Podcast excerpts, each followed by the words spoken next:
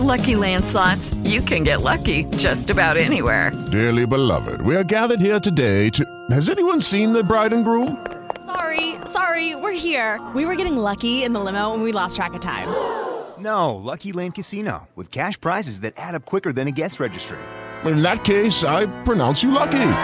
Play for free at LuckyLandSlots.com. Daily bonuses are waiting. No purchase necessary. Void where prohibited by law. 18 plus. Terms and conditions apply. See website for details. Lucky Land Casino asking people, "What's the weirdest place you've gotten lucky?" Lucky? In line at the deli, I guess. Aha, in my dentist's office.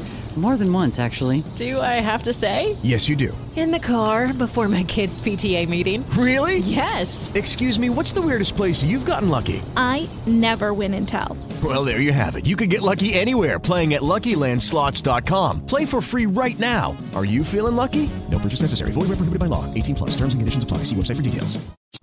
College Station, Texas, April 24, 1947. Dick Bolin talking. Here's the latest news from the Associated Press. Now, the big four TAW diplomats joining with businesses from across Nebraska's family. Aggies win 74 72. Here's your right. 1620 WTAW. This is WTAW, the first 100 years. I'm Tom Turbeville. If you like to plan your life, well, then maybe radio is not the job for you.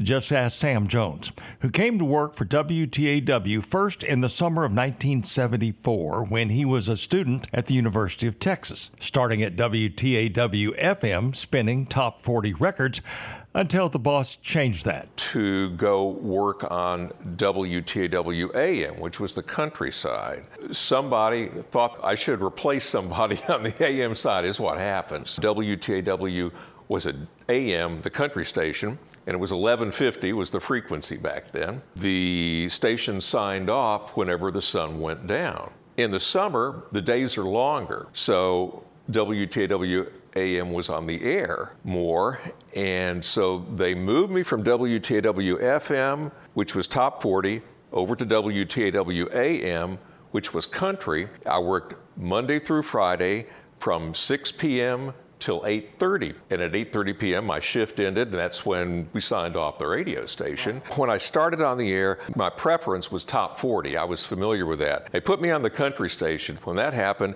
I knew nothing about country music at that point. I mean, absolutely nothing. Of course, you've got a, a, format that you follow, and you play a record from this stack at this time, a record from this stack at that time, and blah, blah. Over the, a period of weeks and months, I familiarized myself with the country music. Yep, you learn to do it all at WTAW, the first 100 years.